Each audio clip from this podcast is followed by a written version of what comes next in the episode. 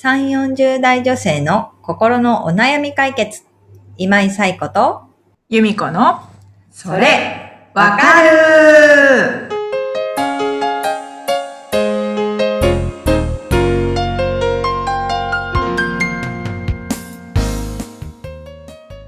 はい。ということで、10月第4週のそれわかるが始まりました。皆さんこんにちは。こんにちは。という間に第4週でございますけれども、ああ、10月も終わりですね。いよいよ残り2021年あと2ヶ月っていう感じになってきましたけれども、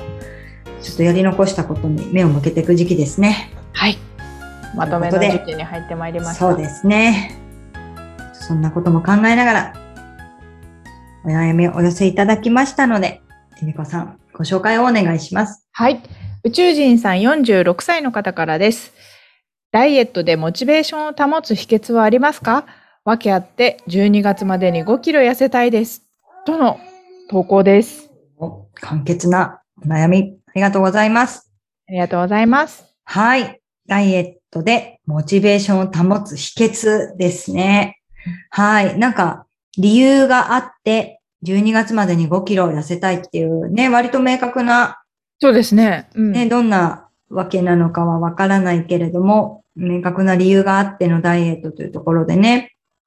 さっき由美子さんが、これ始まる前にね、言ってたけども、それがモチベーションなんじゃないかってお話ししてましたけれども、えっと、ダイエットに限らず何かのそのモチベーションっていうの、のことを考えるときには、二つあって、えっと、外発的なモチベーションと内発的なモチベーションっていうものがあります。で、外発的なものっていうのは、例えば、えーダイエットでいくと、痩せたら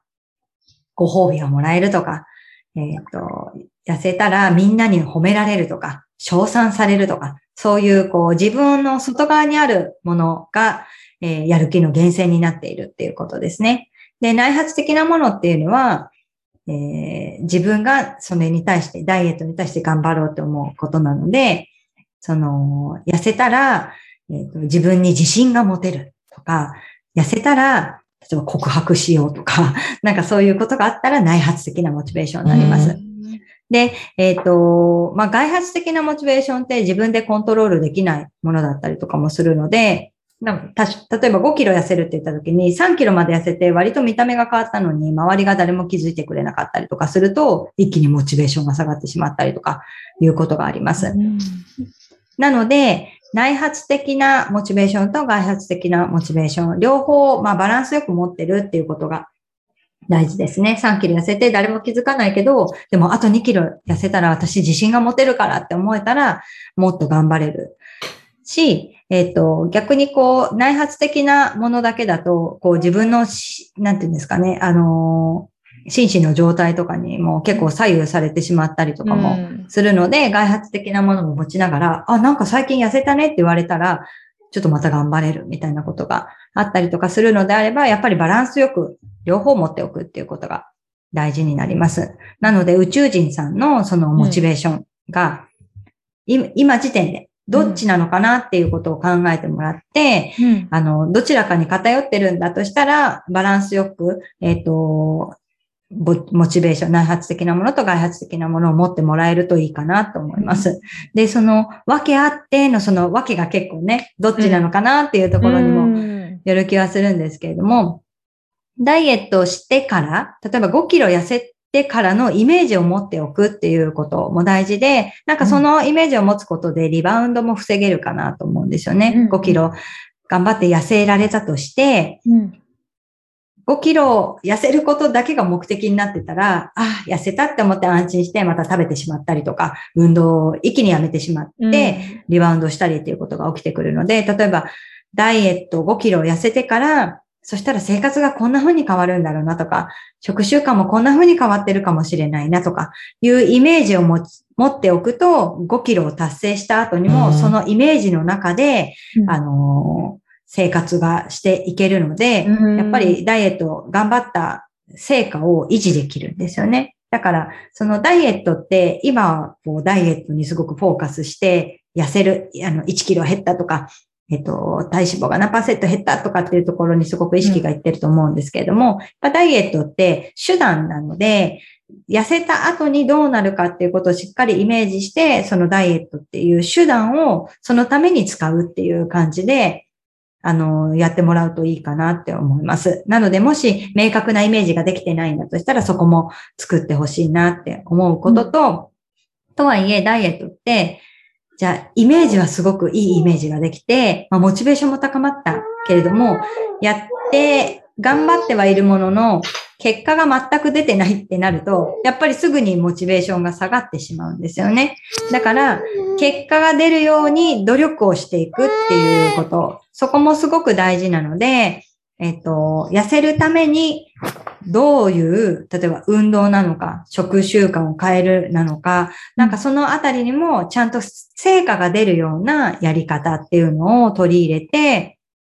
あの、メンタル面と、あと実際のフィジカル面で、あの、体重が落ちるっていうところにも、両方、両輪を回せるようにしていくようにするといいかなと思います。なので、やる気はめちゃくちゃあるんだけれども、この1ヶ月全然結果が出てないよっていう時に、モチベーションをどう維持するかっていうところだけにフォーカスしても、やっぱりやり方が間違ってたら、その後も結果は出ないので、うん、うん、だから両方を回していくってことはダイエットにおいてはすごく大事なので、あの、どちらかに偏りすぎず、フィジカルばっかり やりすぎて、モチベーション上がらなくなったり、うん、意味がないので、モチベーションを保ちながら、成果も出るっていうと、両輪を回すっていうところにも着目して頑張っていただけるといいかなっていうのは思っていますね。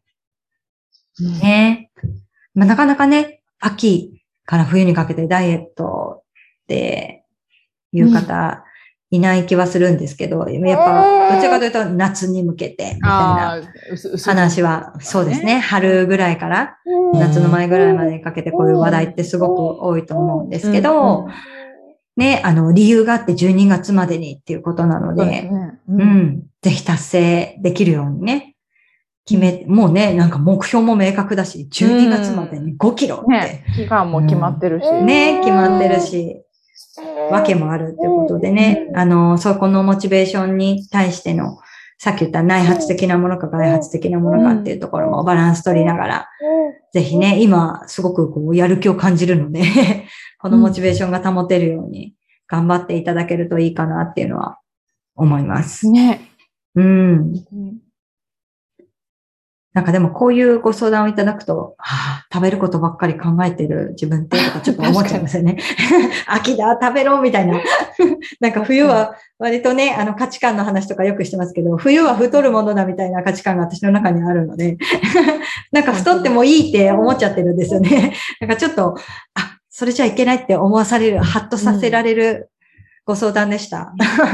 これだけなんか SNS が発達すると、うん、本当宇宙人さんみたいな感じで、ね、うん、今ちょうど頑張ってらっしゃる方とか、うんうん、そうお仲間が見つかりそうな感じもそうですね。いますよね、絶対ね。あとは、家でできるトレーニングとか、YouTube で配信してる、ね、やってらっしゃる。ね、トレーナーさんとかもすごくいっぱいいるし、なんかそういうので、えっと、お名前忘れてしまったけれども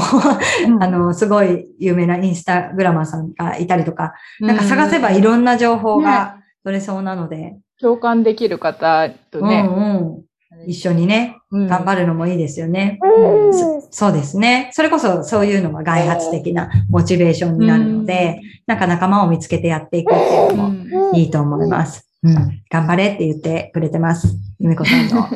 赤ちゃんが。すいません。頑張ってね、お付き合いしてくれてるので、ありがとう。そう、だからね、でも、ダイエット頑張って、ぜひ12月までに明確な目標があるので、達成できるようにしてほしいなと思うし、ね、なんかモチベーションが下がった時には、また詳しい状況なんかも教えていただけながら、ご相談を寄せいただけたら嬉しいです。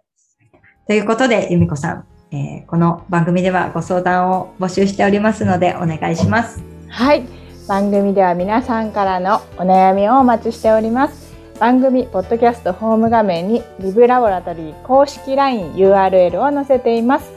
こちらを登録後メニュー画面よりお悩みを投稿してください。皆様からのお悩みお待ちしております。お待ちしております。ということで、えっ、と、冒頭も言ったんですけれども、2021年も残りあと2ヶ月っていうところでね、